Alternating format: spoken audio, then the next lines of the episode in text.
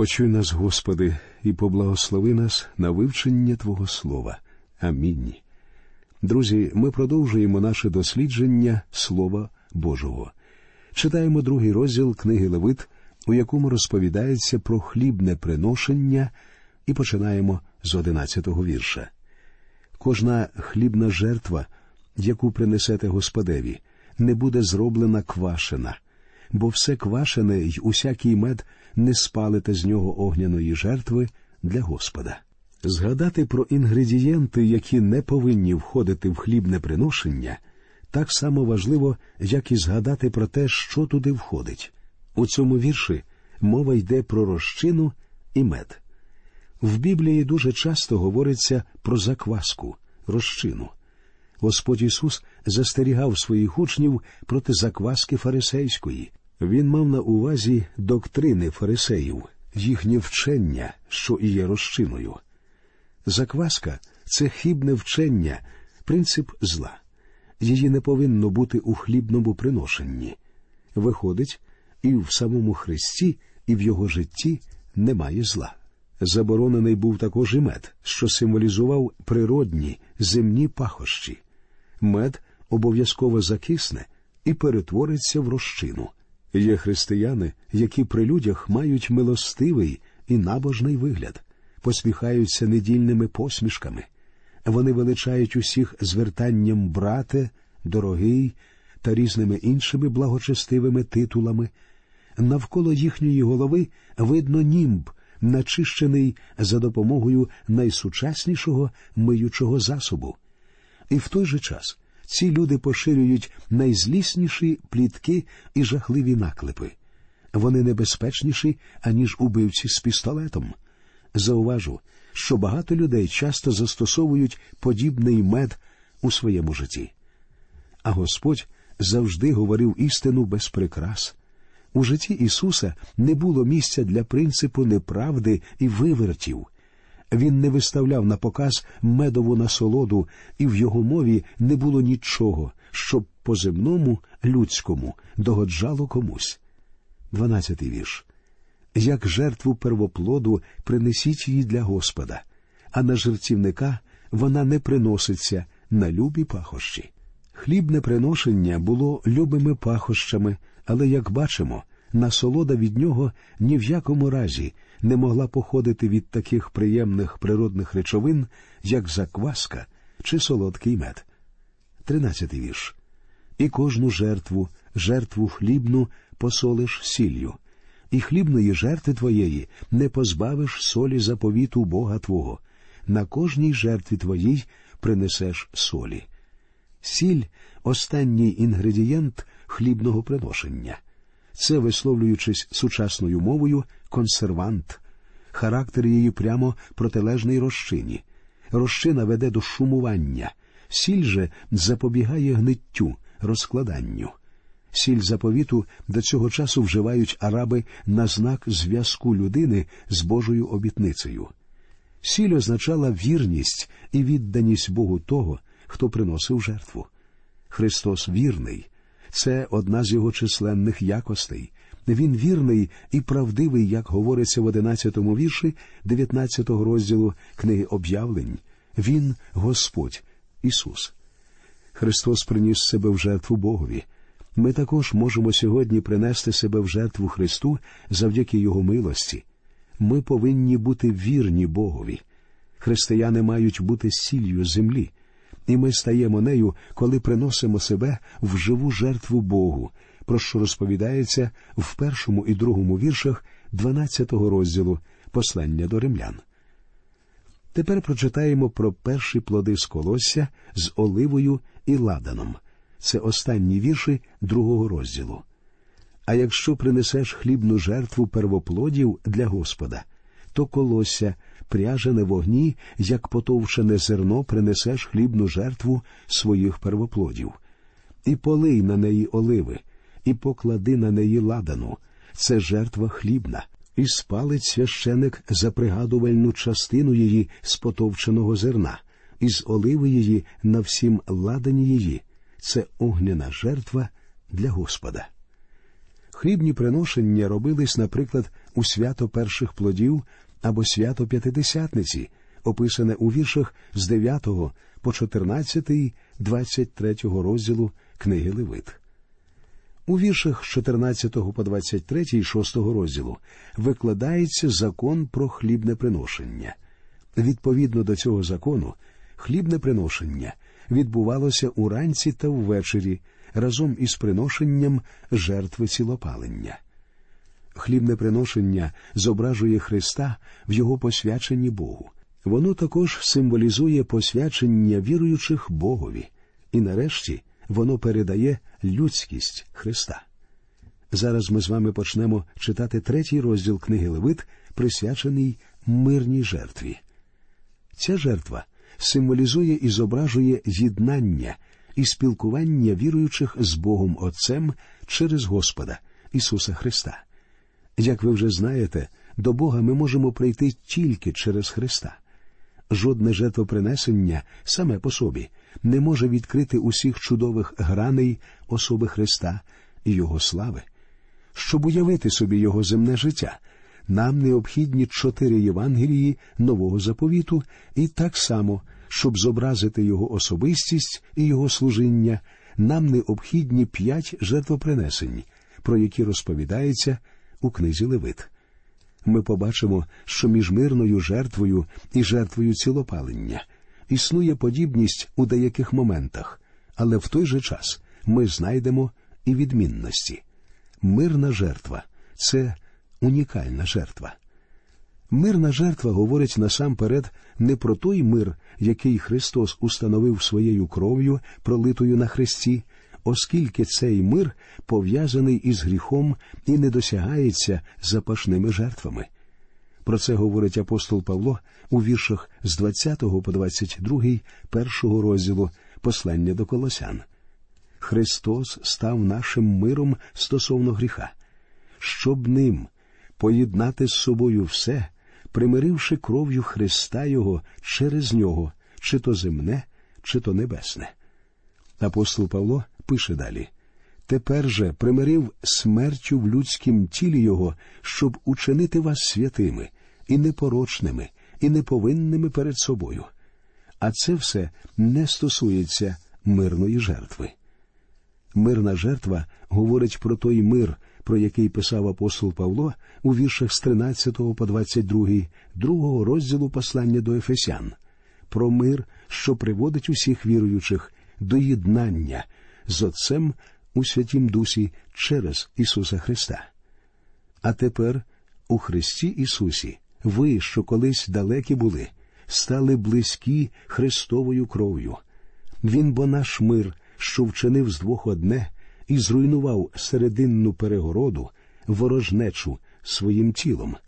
Він своєю наукою знищив закона заповідей, щоб з обох збудувати собою одного нового чоловіка, мир чинивши, і Христом примирити із Богом обох в однім тілі, ворожнечу на ньому забивши.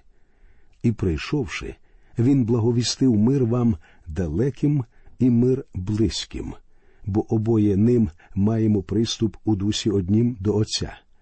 Отже, ви вже не чужі і не приходьки, а співгорожани святим і домашні для Бога, збудовані на основі апостолів і пророків, де наріжним каменем є сам Ісус Христос, що на ньому вся будівля у лад побудована, росте в святий храм у Господі, що на ньому і ви разом будуєтеся духом на оселю Божу.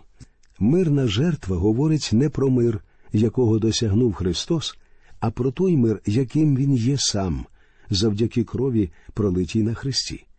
Він місце зустрічі усіх віруючих разом, і місце зустрічі кожного віруючого з Богом Отцем. Христос єдиний, хто може знести стіни, що розділяють людей, зруйнувати сімейні, релігійні, расові і національні бар'єри. Усі стають одним, усі поєднуються в Христі, а потім стають помешканням Божим у дусі і одержують доступ до Отця. Тільки віруючі можуть об'єднатися у прийнятті чудес, краси і слави Христа. Вони можуть духовно спілкуватися з Батьком Небесним і один з одним, коли стають співпричетні усьому, що можна одержати від Ісуса Христа. Апостол Іоанн у третьому вірші першого розділу свого першого послання говорить, що ми бачили й чули, проте ми звіщаємо вам, щоб і ви мали спільність із нами, спільність же наша з Отцем і Сином Його, Ісусом Христом. Мирна жертва поєднує нас. Тільки навколо особи Христа ми можемо по-справжньому об'єднатися. Я ніяк не можу спілкуватися з кожним окремим віруючим, але ніщо не заважає мені спілкуватися з кожним із усіма, якщо вони зустрінуться зі мною навколо Христа. Там ми стаємо одним цілим, там ми усі однакові, там ми насолоджуємося розмовою з Христом. Поговоримо трохи про структуру третього розділу, що розповідає про мирну жертву або про Христа нашому світу.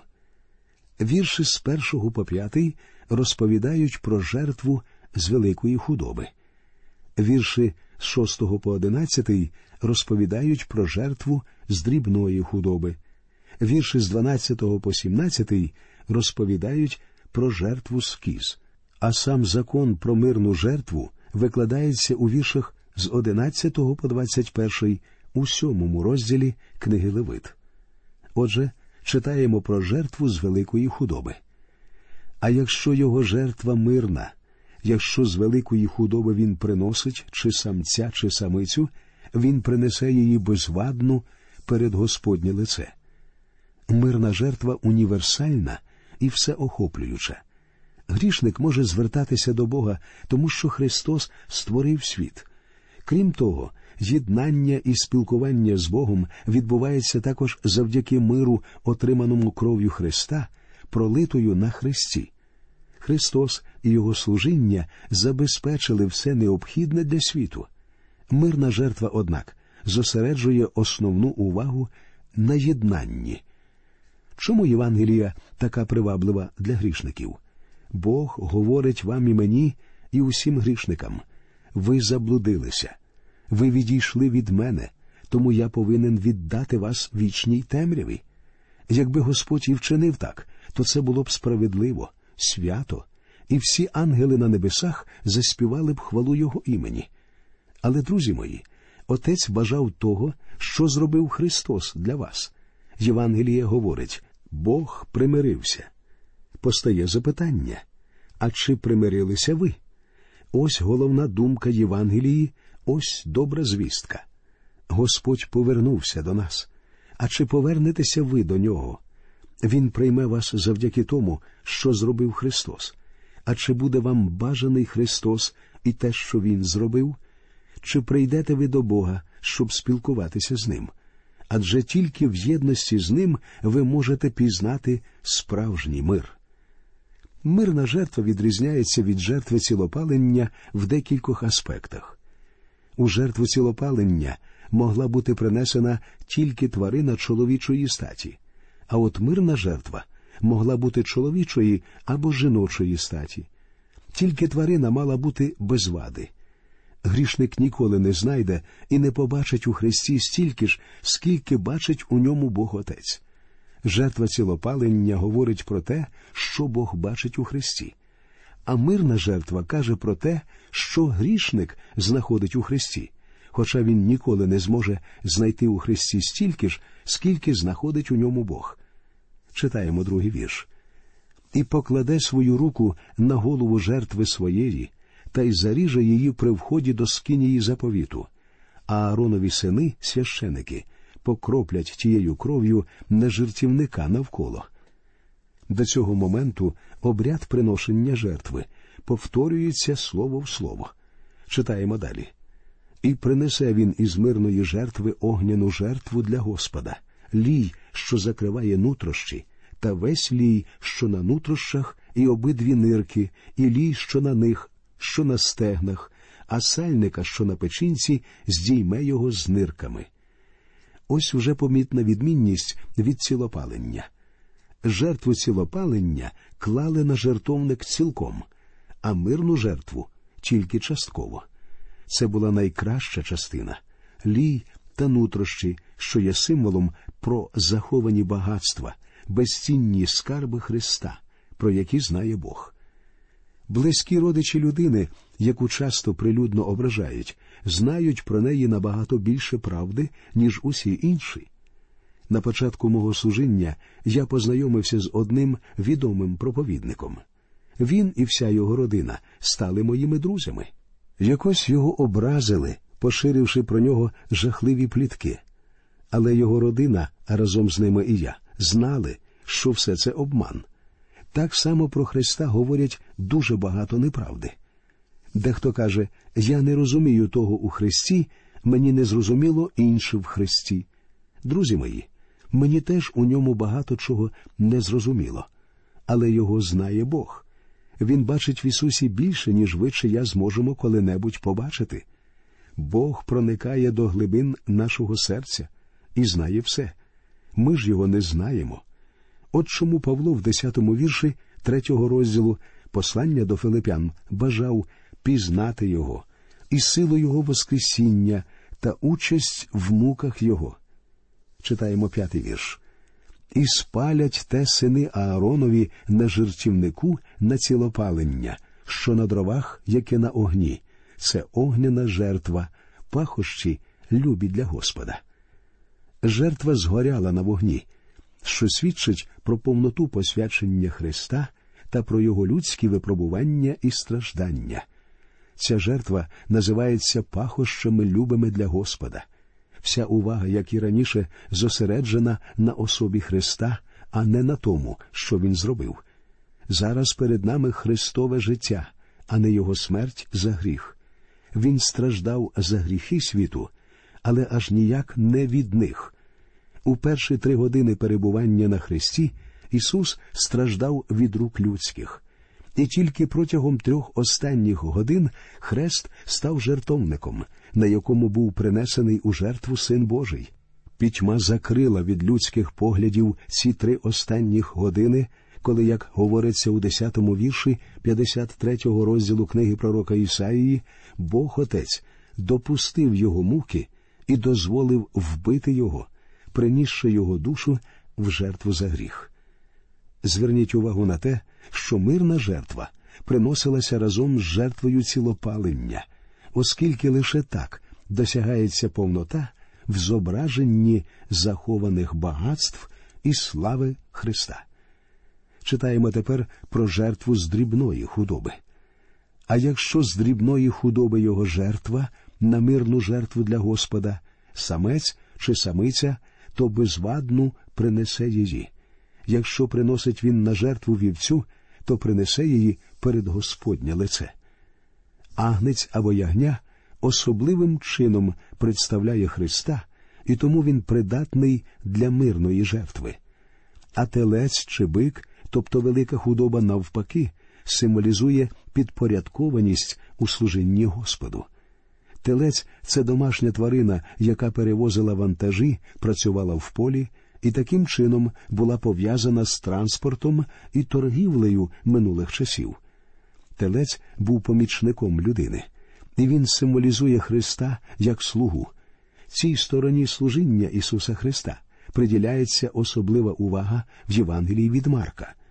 Зазначу тільки, що Христос як слуга це не посильний чи коридорний, котрий виконував всі примхи. В Євангелії від Марка Ісус постає як слуга Божий. Він прийшов, щоб виконати волю Бога Отця. Проте агнець символізує Христа в його повному ототожненні з людиною у житті та смерті. Ви коли-небудь звертали на це увагу? На самому початку служіння Христа Іоанн Хреститель сказав про нього Оце агнець Божий, що на себе гріх світу бере читаємо у 29-му вірші першого розділу Євангелії від Іоанна. Це стосується служіння Христа. І далі у 36-му вірші Йоанн ще раз говорить про нього ото агнець Божий. Від самого початку агнець уособлював якості Христа і насамперед здатність замінити людину і понести гріх світу. Першою жертвою Авеля було принесення ягняти. Є припущення, що Господь одягнув Адама і Єву саме в овечі шкури. Я дійшов такого висновку, оскільки в жертву Богові Авель приніс ягня. У сьомому вірші 53-го розділу книги пророка Ісаїї ясно говориться, що Ісус Христос став на наше місце і взяв на себе наші гріхи й вади. Він гноблений був та понижуваний, але уст своїх не відкривав. Як ягня був проваджений він на заколення, і як овечка перед стрижиями своїми мовчить, так і він не відкривав своїх уст. Ісус Христос постає тут як той самий агнець, який зайняв наше місце. Агнцем Христа називають і в Його Воскресінні. У шостому вірші п'ятого розділу книги об'явлення читаємо І я глянув, і ось серед престолу і чотирьох тварин, і серед старців стоїть агнець, як заколений, що мав сім рогів і сім очей, а це сім Божих духів, посланих на всю землю. Отже, Ісус Христос і є та досконала жертва, яка була принесена на Голгофі за кожного із нас.